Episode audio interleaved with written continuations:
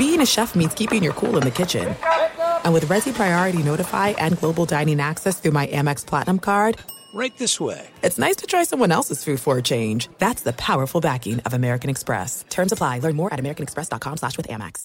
Enjoy all your favorite sports like never before at BetMGM. Signing up and playing is so easy. Simply sign up using code Buckeye and receive up to $1,500 back in bonus bets if you don't win your first bet. When you register with BetMGM, you can get instant access to a variety of parlay selection features, live betting options, and the best daily promotions in the business. And with BetMGM at your fingertips, every play and every game matter more than ever. Place your moneyline, prop, and parlay bets with the king of sportsbooks today. Sign up using code Buckeye and receive up to $1,500 back in bonus bets if you don't win your first bet. That's right, up to $1,500. Again, sign up using code Buckeye and receive up to $1,500 back in bonus bets if you don't win your first bet. BetMGM and GameSense remind you to play responsibly. 21 plus and present in Ohio, subject to eligibility requirements. Rewards are non-withdrawable bonus bets that expire in seven days. Gambling problem? Call 1-800-GAMBLER in partnership with MGM Northfield Park. That's 1-800-GAMBLER. MTV's official Challenge podcast is back for another season. And so are we. I'm Tori Deal. And I'm Anissa Ferreira. The wait is over, guys. All Stars 4 is finally here. And this season takes it to a whole new level. Old school legends, modern power players, and ex lovers are all competing in Cape Town, South Africa for the prize of $300,000. And we're going to be right here along with you fans, covering every episode on the podcast. Listen to MTV's official Challenge podcast on the iHeartRadio app, Apple Podcasts, or wherever you get your podcasts. What's up, everybody? This is Stephen A. Smith, host of the Stephen A. Smith Show podcast. Tune in every Monday, Wednesday, and Friday at the very least as I bring you all new episodes that feature the biggest headlines in the world of sports, pop culture, business, and I answer your phone calls and respond to your tweets. You'll hear my unfiltered opinions and straight shooter interviews with top celebrities and game changers. All that and more. So listen to the Stephen A. Smith Show podcast on the iHeartRadio app, Apple Podcast, or wherever you get your podcast. They are Sports Illustrated. It's amazing. This incredible body of work. I really appreciate the integrity. Everything you do is well done. You guys do a great job. We love it. What can we say? He's Chris Mannix. He's employed by Sports Illustrated. The announcers got it in for me. There you go. This is the Crossover NBA Podcast. You have a problem with it? Build a team that can beat them. Hosted by the one and only. Oh, thank God. Thank God. Chris Mannix. All right, welcome back. Another episode of the Crossover Podcast, uh, second bubble edition episode. I am here in Orlando, inside the bubble, uh, the first official week where media members can walk around, go to practices. I wrote a little bit about it on SI.com earlier this week. Can check out that story and uh, be writing a lot over the next uh, month plus, if you will, maybe longer, depending how long I'm inside this bubble. Uh, just a lot of interesting things going on and a lot of things to talk about as we kind of head towards the first scrimmages this week and the resumption of the regular season on July 3rd. To, to talk about that and much more, bring in one of my bubble mates here, Mark Medina, great writer over at USA Today. Uh, he is somewhere here on this campus. We can't record these in person, Mark, because we're still technically not allowed to be, you know, within, you know, six feet of each other, but that feels like more of a you know suggestion rather than the rule at this point. Yeah, I, guess if we were to do it in person, we would have to wear the credential, credential with the beeper, and that would cause all these audio issues because that would go off. My, at least my first time at media availability to practice, it felt like every other second it was going off. And I remarked to an NBA PR staffer, I said, "Thank God they're not giving us these like electrical pricks every time we violate the social distancing norms because it would just be a mess after that."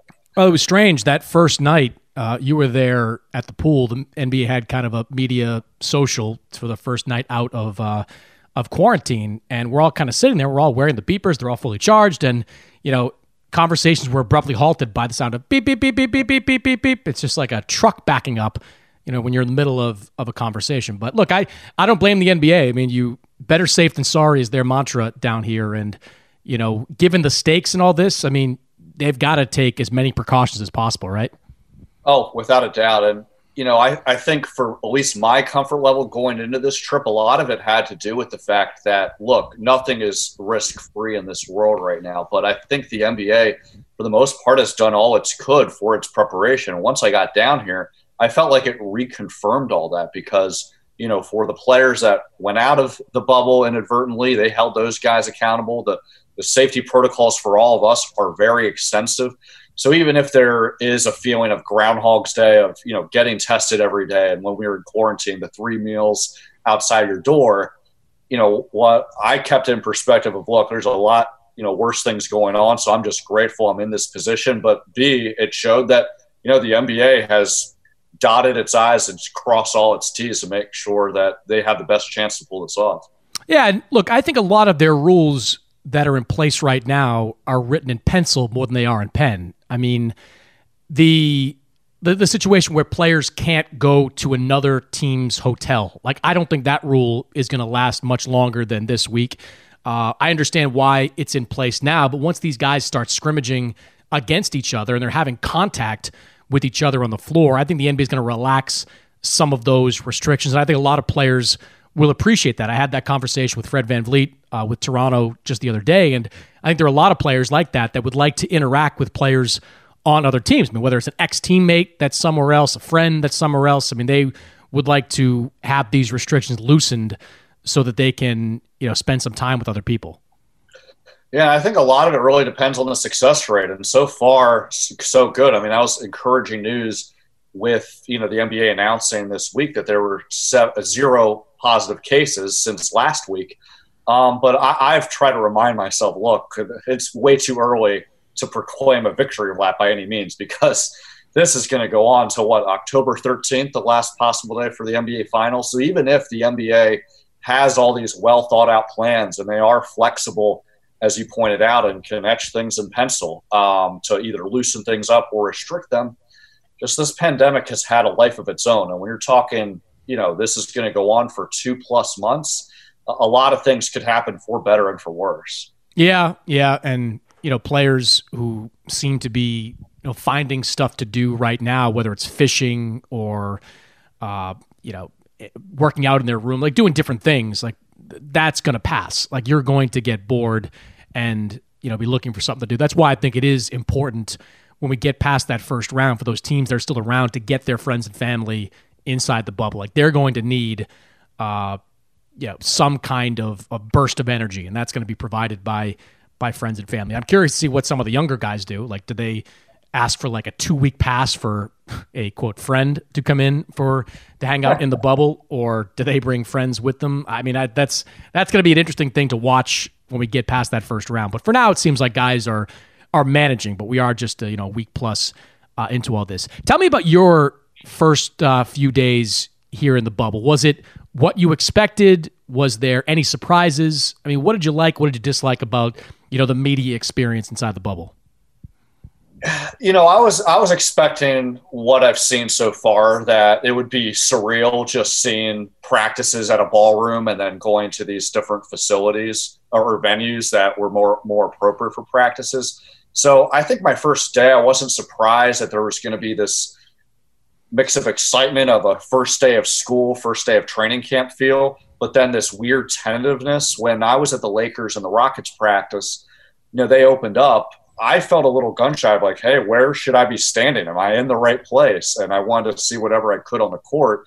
And then that awkwardness of we know six feet is the requirement for social distancing, but you know, it's not like we're bringing out measuring tape with that. It's all feel. So, you know, there was this awkwardness for group scrums of how much distance should there be. And I remember when, you know, I was part of the interview scrum with LeBron James. Uh, a few reporters and I felt like we were doing the social distancing because we're used to how just very compact it is for LeBron in normal circumstances when you have what, like 30 reporters. And when the uh, interview ended, the NBA said, "Hey, look, like you guys need to spread out even more." They even started marking duct tape as like assigned spaces that we could stand in. Um, you know, there were some other logistical uh, hiccups where, you know, as you know, Chris, before these in-person practice interviews were taking place, we all had to log into Zoom and you know raise our hand and know how to unmute and mute. And we were still being told, even if we're there at practice, we still needed to log into Zoom so that the moderator could see us raising the hand because the moderator is not there in person.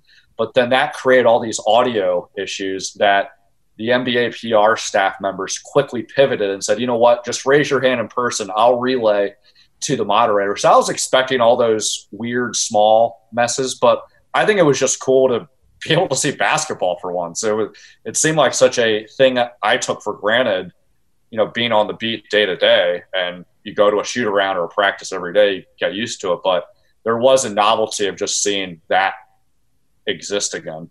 Yeah, and I I loved the first few days. Like I haven't done or I haven't asked for too many one-on-ones yet with players, but I look, you're not going to get LeBron, you're not going to get Anthony Davis, you're probably not going to get Giannis, but like everybody else, it seems like it's on the table. Like I've had a pretty good uh, reaction from PR staff. They've asked me like, "What do you need? Do you need somebody?" And I've kind of wrote the first couple of days like the scene. I went to I think four practices on on Monday. Uh, tried to go to five, but blew the Oklahoma City one in the morning. That was a epic fail on my part. But like the Tumbleson's uh, feelings hurt. Yeah, yeah, I got a text from. Well, it's funny. Like to go even deeper in the weeds. Like the practice schedule says nine to twelve, and on day one, I'm like, all right, I'll get there about quarter to twelve.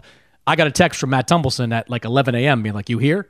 I'm like, "No, no, I'm, I'm, I'm, I thought we were out at 12." So you learn pretty quickly. Like there's a lot. I mean, God, I was I was wandering around looking for the bus stop, looking for the walking path to get to one of the practice facilities. I mean, it takes like I was thinking just this morning. I was record this on Wednesday morning. Like I have just figured out how to get from my room to the testing room without you know getting lost in a maze of of wrong turns. Like it, it's a weird setup here because it's kind of like a bunch of big circles that you're in, and it's tough to navigate. I just figured out on day three the most direct path to get to the testing room. But I'll, I'll tell you the the the practices have been great. Like you know, getting access to these guys um, in small group settings has felt pretty valuable so far. I think it's going to get only get more valuable.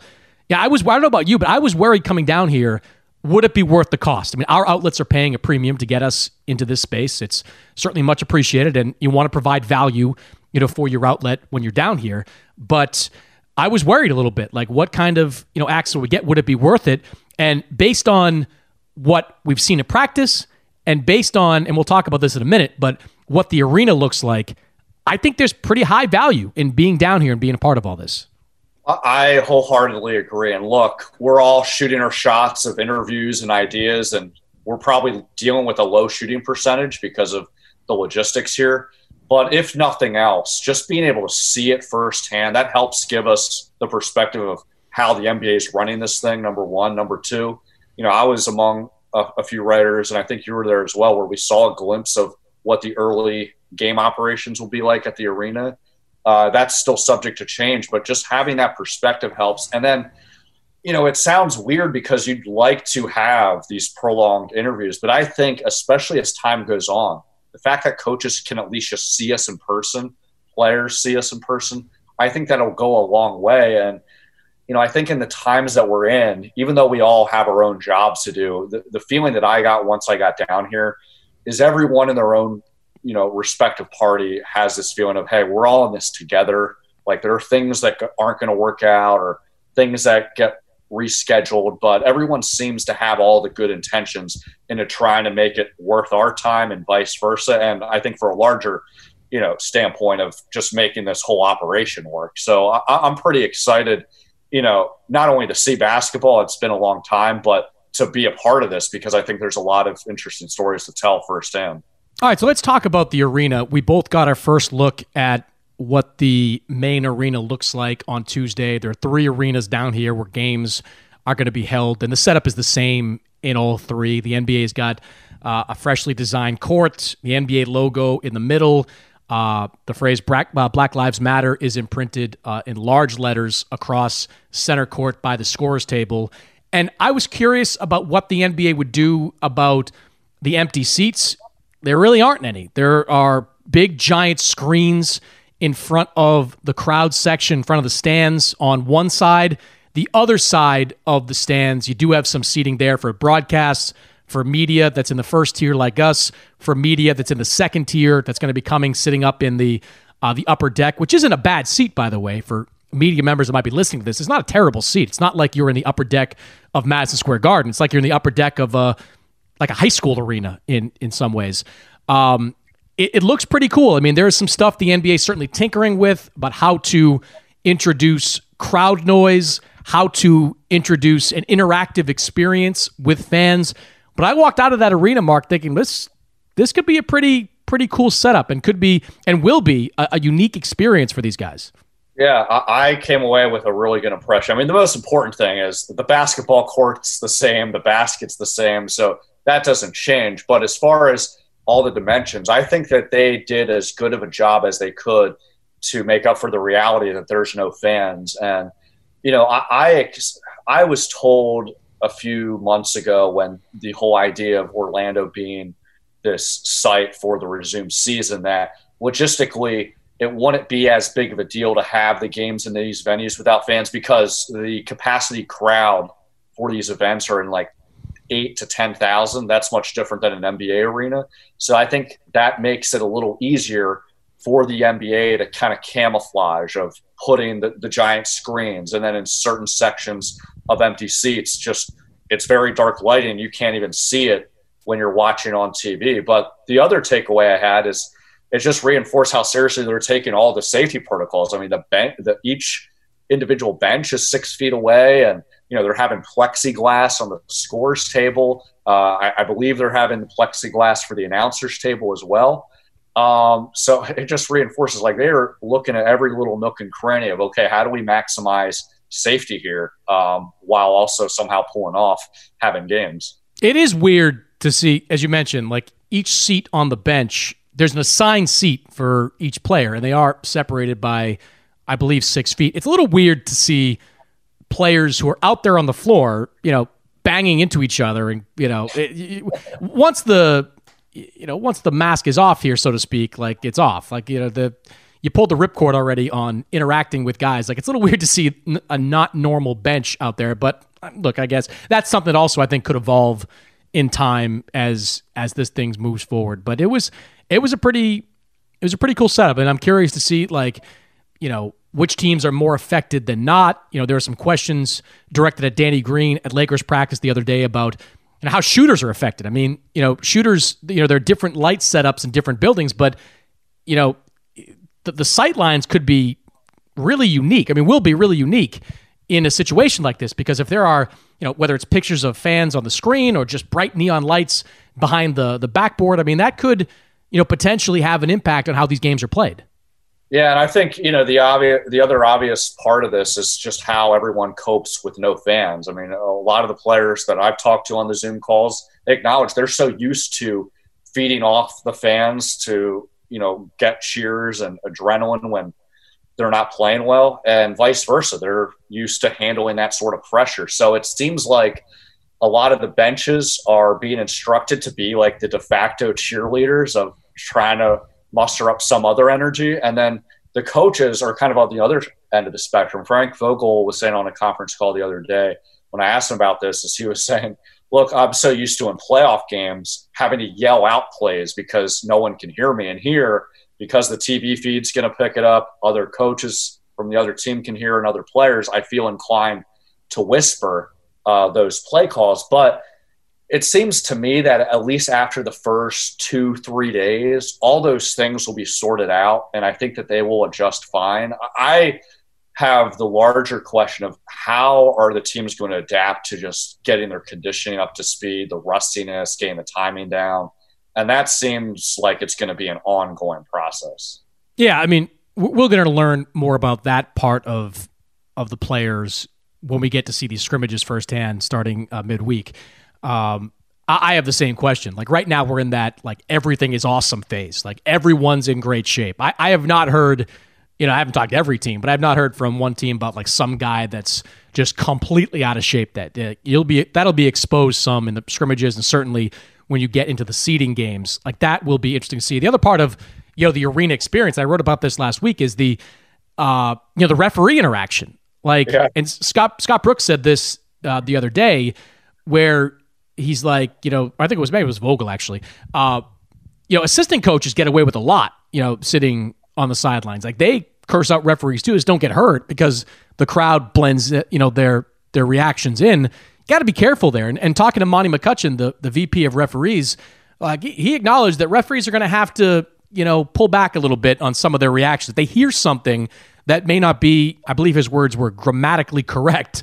You've you've got to you've got to kind of you know ease off a little bit. Like some of the respect for the game rules are still going to be in place, right? You can't run up to a referee and stomp your feet at him. You can't run up to a referee and clap your hands in front of him or do something demonstrative with uh, emotion. But if you, you know, say MF bullshit or something like that, if you start, you know, uh, if you say something that you just as a, re- a reaction, referee's going to have to, I think, go a little easier. Also, we're going to see a run on technical fouls like never seen before. Like you're going to have assistant coaches tossed on a regular basis if referees, you know, hold these guys to the same uh, standard they had during the regular season. Yeah, I, am really curious how this whole setup's going to like affect behavior modification. Like Alvin Gentry the other day, the Pelicans coach was saying, because the live mics are going to pick up on everything, I'm going to be very polite to the officials to show that I'm the good guy. So you wonder, will it be the other other end where you're going to see coaches try to apply so much gamesmanship and maybe be either passive aggressive or effusive with praise to try to like win the officials over at the beginning of the game. Uh, but then it just seems inevitable. Emotions are emotions, especially late in the game, that you feel like it's inevitable that we're going to see some sort of fireworks that, you know, the TV feeds will pick up on. And, and that's where I'm curious on where the NBA and the broadcast partners draw the line of what's fair play or not. I mean, I, I think on one hand, this would be a great recipe for more access because there's no fans. You can hear everything. The NBA wants to promote you know their product during this time to partly to recoup those financial losses but i would imagine that the coaches and players have feelings that they want some of those sanctities to be protected i, I remember was in the 2018 nba playoffs when the tnt feed caught warriors coach steve kerr talking to kevin durant about trusting his teammates and bringing up his experience playing with michael jordan and how he learned that I, that was writing's gold i loved it but Steve Kerr was upset that got out. So was Kevin Durant, unsurprisingly. And you wonder, you know, what have been the conversations with those partners on what's fair play or not. Yeah, that'll be interesting. I'm sure there'll be a delay no matter what on these broadcasts. I, I know there is a delay on these broadcasts that to prevent, you know, too many curse words from getting out uh, onto the air. But yeah, that's that's always the that's always a tough needle to thread because you want to show something interesting but you don't want to show something that's going to get a team or a coach or a player upset at you. It's like what happened with Sam Darnold, you know, during the football season where he said, I'm seeing ghosts everywhere. Like that was great content, but you know, the Jets, Sam Darnold at the time were not all that thrilled. So it'll be a fine line that broadcasters, I'm sure, uh, will have to walk. Uh, walk. Let, let's talk for a second about what I think is most interesting team out here, and that's Portland, because you know they have become like the sexy pick not just to make the playoffs, but to advance in the playoffs. And that would likely mean they would have to beat the Lakers in the first round. Uh, I know Charles Barkley, as in his infinite wisdom, come out and said the Blazers, if they're in the playoffs, will knock off the Lakers.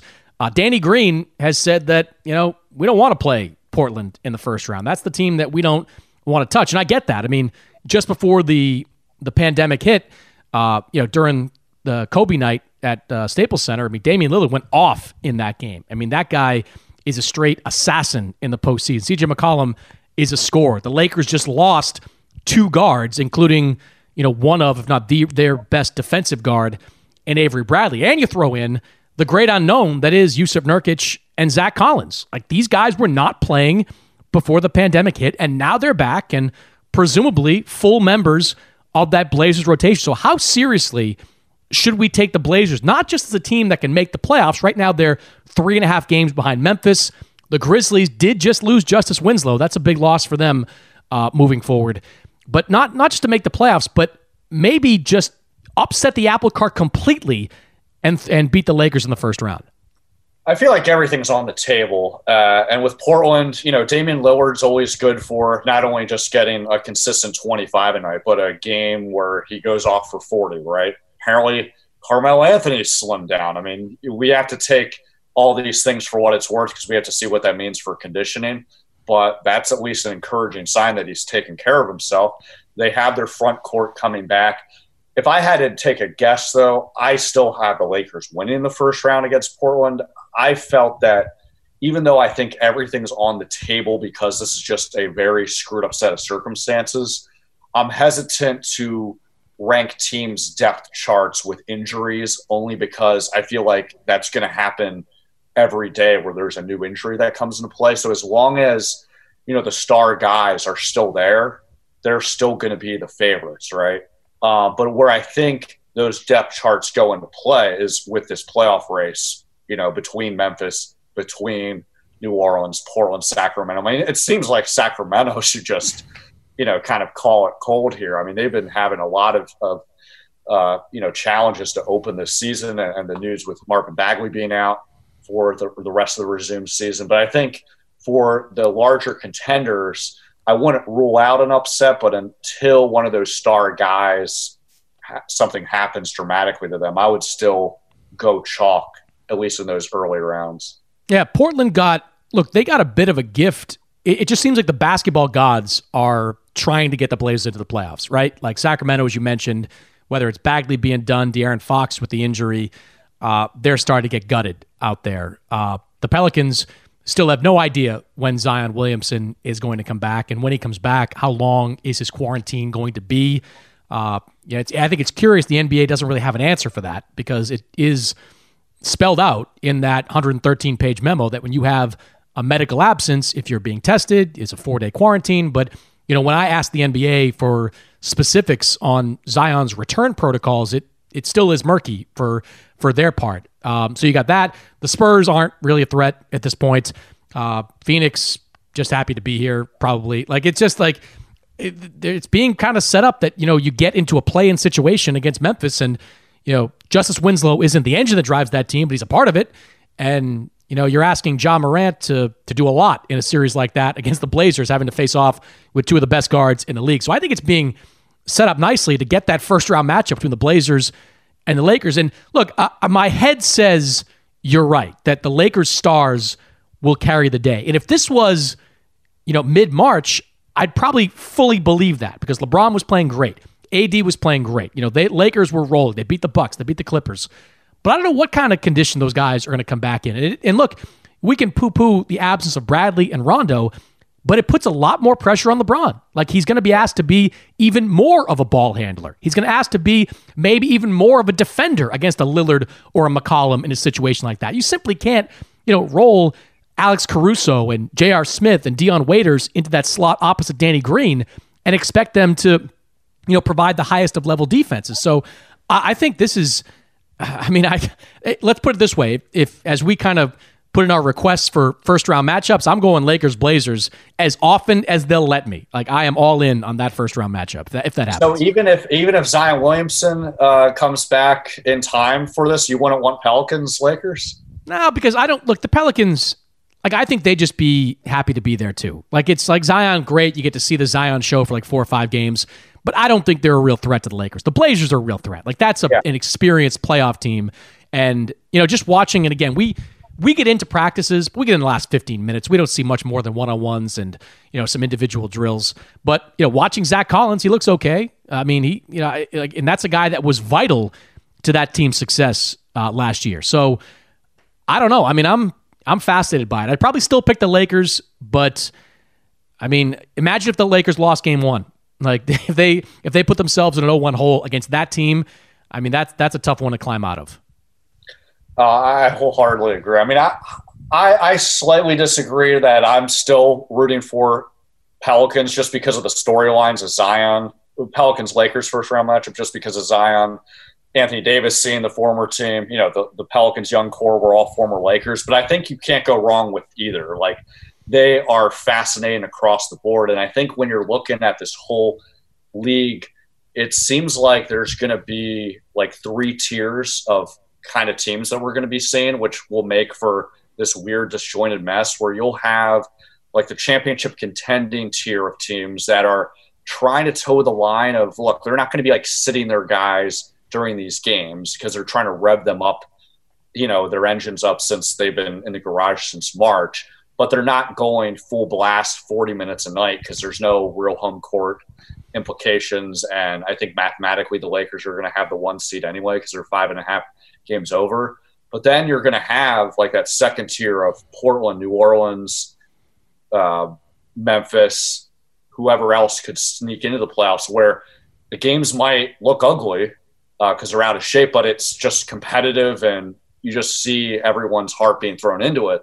And then that third tier where, you know, your guy Scott Brooks of the Wizards and like the Phoenix Suns and the Spurs, like, I don't know what incentivizes those teams to really show up. I mean, they can say, oh, yeah, we're trying to build habits for next season, but I mean, hey, we don't even know when next season will be. I mean, they say tentatively December, but that's all up in the air. And I just don't see, because of what's going on in the world, that they wouldn't be more inclined to think, hey, let's just get the hell out of here in one piece. Yeah, I mean, I, in talking to Scott Brooks last week, I think there's a lot of value in, for his young guys to get to the playoffs, and they don't have to worry about Bradley Beal playing X number of minutes, uh, Davis Bertans playing X number of minutes. The guys that are here are going to play big minutes to them, so I could see them you know, maybe doing a couple of interesting things to get into the playoffs, or at least get into a play-in situation uh, with the Nets. But that's just it's the, we don't even need to talk about the back of the Eastern Conference. It's just not competitive at all. Milwaukee, whoever they play, is going to get a nice, easy cakewalk into that second round, a nice long break uh, before they go into uh, a second round matchup. This is it. We've got an Amex Platinum Pro on our hands, ladies and gentlemen. We haven't seen anyone relax like this before in the Centurion Lounge. Is he connecting to complimentary Wi Fi? Oh my, look at that, he is!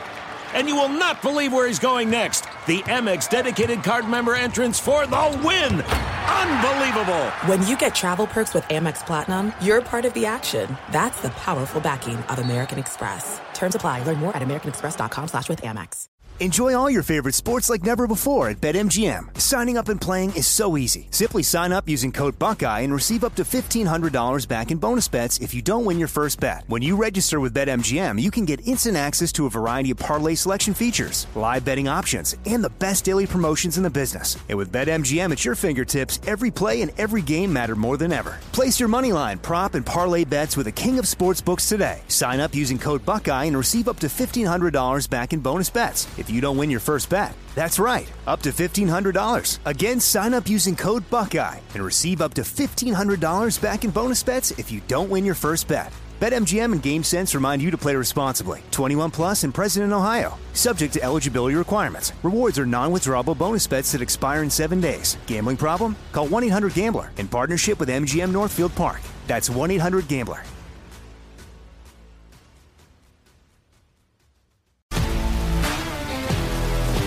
If you love sports and true crime, then there's a new podcast from executive producer Dan Patrick and hosted by me, Jay Harris, that you won't want to miss. Playing Dirty Sports Scandals. Each week, I'm squeezing the juiciest details from some of the biggest sports scandals ever. I'm talking Marcus Dixon, Olympic gymnastics, Cain Velasquez, salacious Super Bowl level scandals. Join me on the dark side of sports by listening to Playing Dirty Sports Scandals on the iHeartRadio app, Apple Podcasts, or wherever you get your podcasts.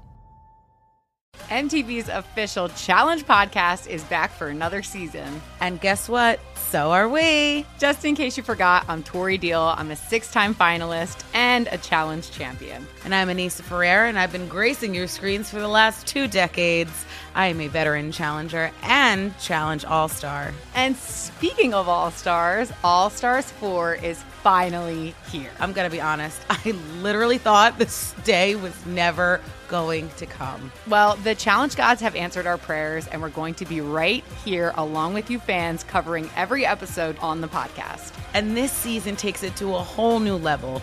Old school legends, modern power players, redemption seekers, and ex lovers are all competing in Cape Town, South Africa for the prize of $300,000. Anyone can win, relationships matter, and only one All Star will claim the title of Challenge Champion. Listen to MTV's official Challenge podcast on the iHeartRadio app, Apple Podcasts, or wherever you get your podcasts. Let me ask you this.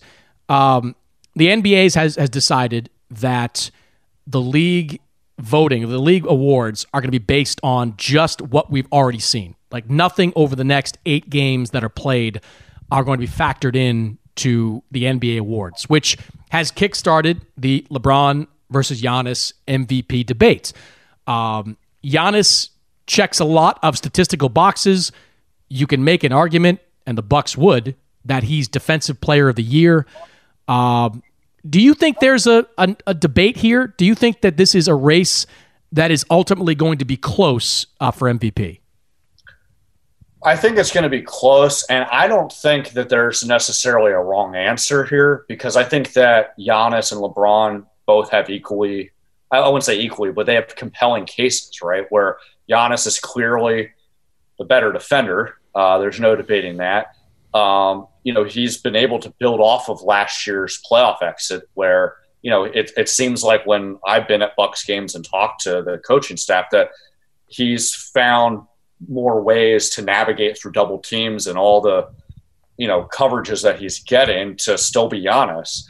Um, but I think with LeBron, you know, there is a case to be made that not just because at 35 years old, his 17th season, and he's leading the league in assists, but all the extra things that he had to help the Lakers navigate. Where maybe on paper it looks like, hey, it's just he and Anthony Davis rolling the ball out, but there were a lot of new role players that there were question marks on, and I think that you can make the case that LeBron's presence helped bring the better versions of those guys out.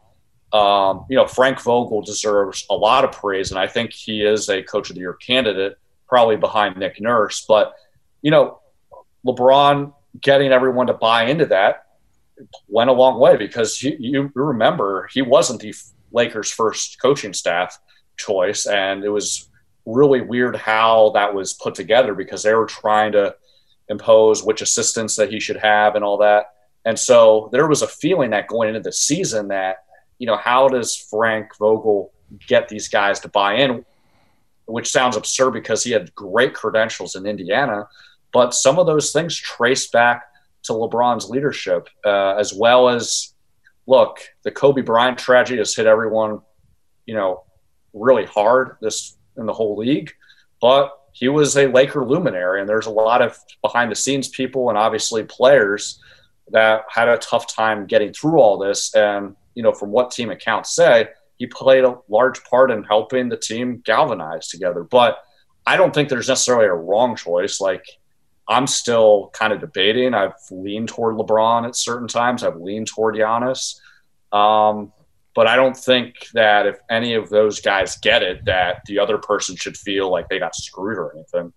Yeah, I'm just, I'm not sure how you don't vote for Giannis.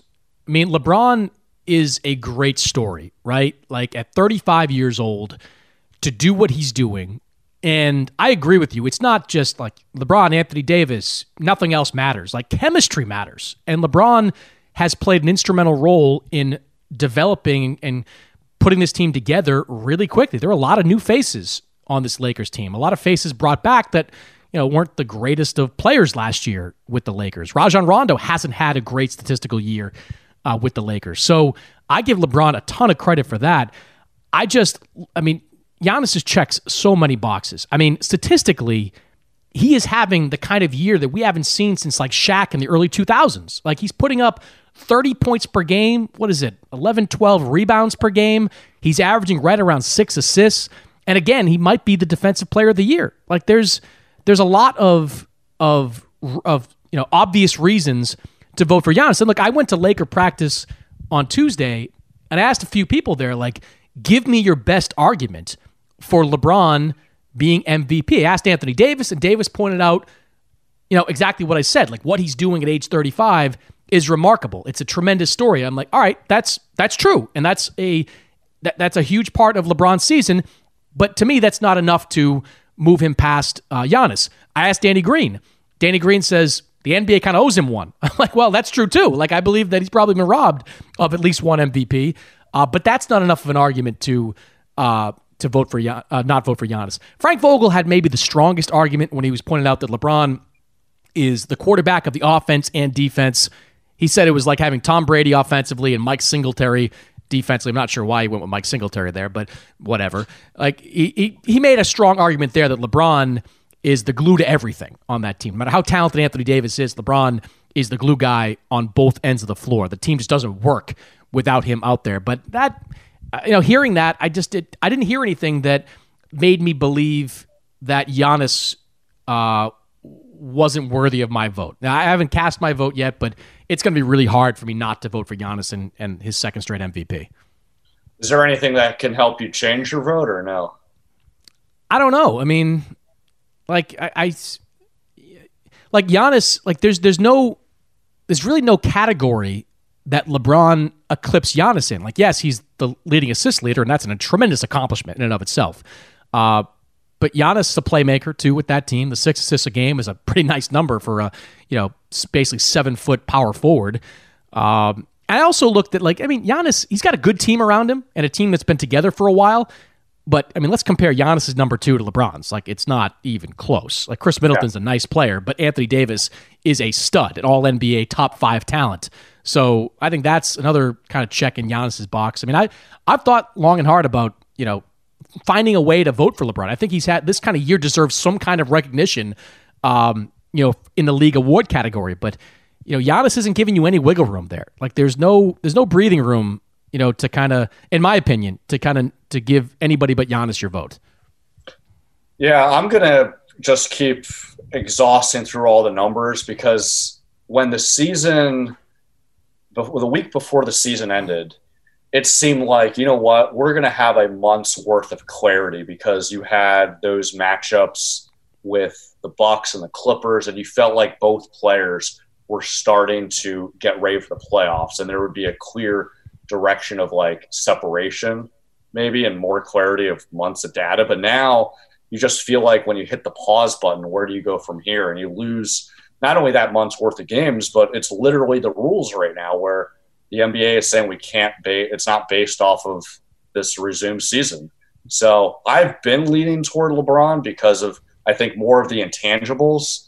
And before that i was leaning toward Giannis because of the on-court uh, production that you outline there, but it's it's a really tough decision. I, I don't think you know anyone's in the wrong here because uh, the margin between the two is you know so close. Yeah, I'm curious what the voting is going to look like. Uh, our friend Tim Bontemps with ESPN did a straw poll of media members before or right around when the pandemic hit, and it was overwhelmingly in support of Giannis back then. I wonder if uh, a few months off has changed the minds of anybody and you know, it, it, does hurt. I agree with you. It does hurt LeBron that there wasn't that month plus to sway some voters because the Lakers were playing great. Uh, Giannis was battling kind of a knee thing at that point, so maybe he would have sat out some games or coasted all the way to the finish. So that might have, you know, moved moved me anyway. That might have given me more reason to vote for LeBron. But at, at this point, I just I mean, he is just a dominant player, man. Like he is just a utterly dominant player. And if you talk about guys that are the engines for their teams, like that team doesn't work without Giannis. You've got Giannis out there, and more often than not, like four shooters. You know, when you throw Brook Lopez at the five spot, like you just you're surrounding you, you built the entire team around one player, and that guy delivers every single night. So I'll be curious to see what that that voting looks like. Uh, Mark, appreciate your time, man. I will socially distance see you at the uh, scrimmages this afternoon and the rest of the week as we maybe start to get a little bit of clarity on uh, what these teams look like and what they're going to look like when the season resumes on July 30th. Hey, Chris, sounds uh, like a plan. And I'll tell you what, I've been enjoying every day of this, but I, I will admit that it started to feel like Groundhog's Day. When we got in this morning for our test, I felt like that same day had happened the day before. And so i'm just gearing up for rinse and repeat. Oh it's it's going to be like that. We're going to have to find different ways to to make it mixed up because it's i've i've settled into a routine out here where it's wake up uh try to get my testing done very early in the morning and then uh go about my day. But it's uh I mean, look, it is fun to hit four practices in one day, and hopefully do a lot of that as this thing uh, this thing continues, man. So, Mark, I'll see you out there, man. Thanks for joining me. Hey, thanks for having me. See you soon.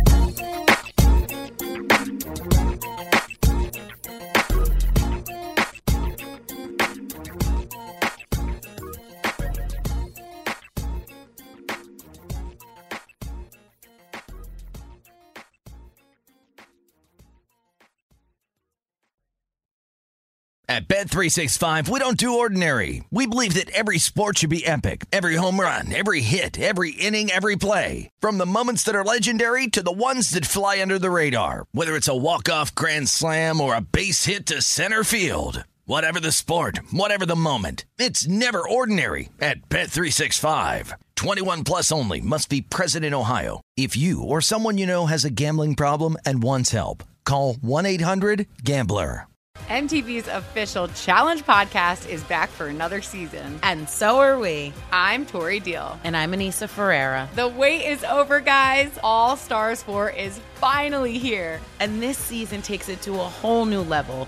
Old school legends, modern power players, and ex lovers are all competing in Cape Town, South Africa for the prize of $300,000. And we're going to be right here along with you fans, covering every episode on the podcast. Listen to MTV's official Challenge podcast on the iHeartRadio app, Apple Podcasts, or wherever you get your podcasts.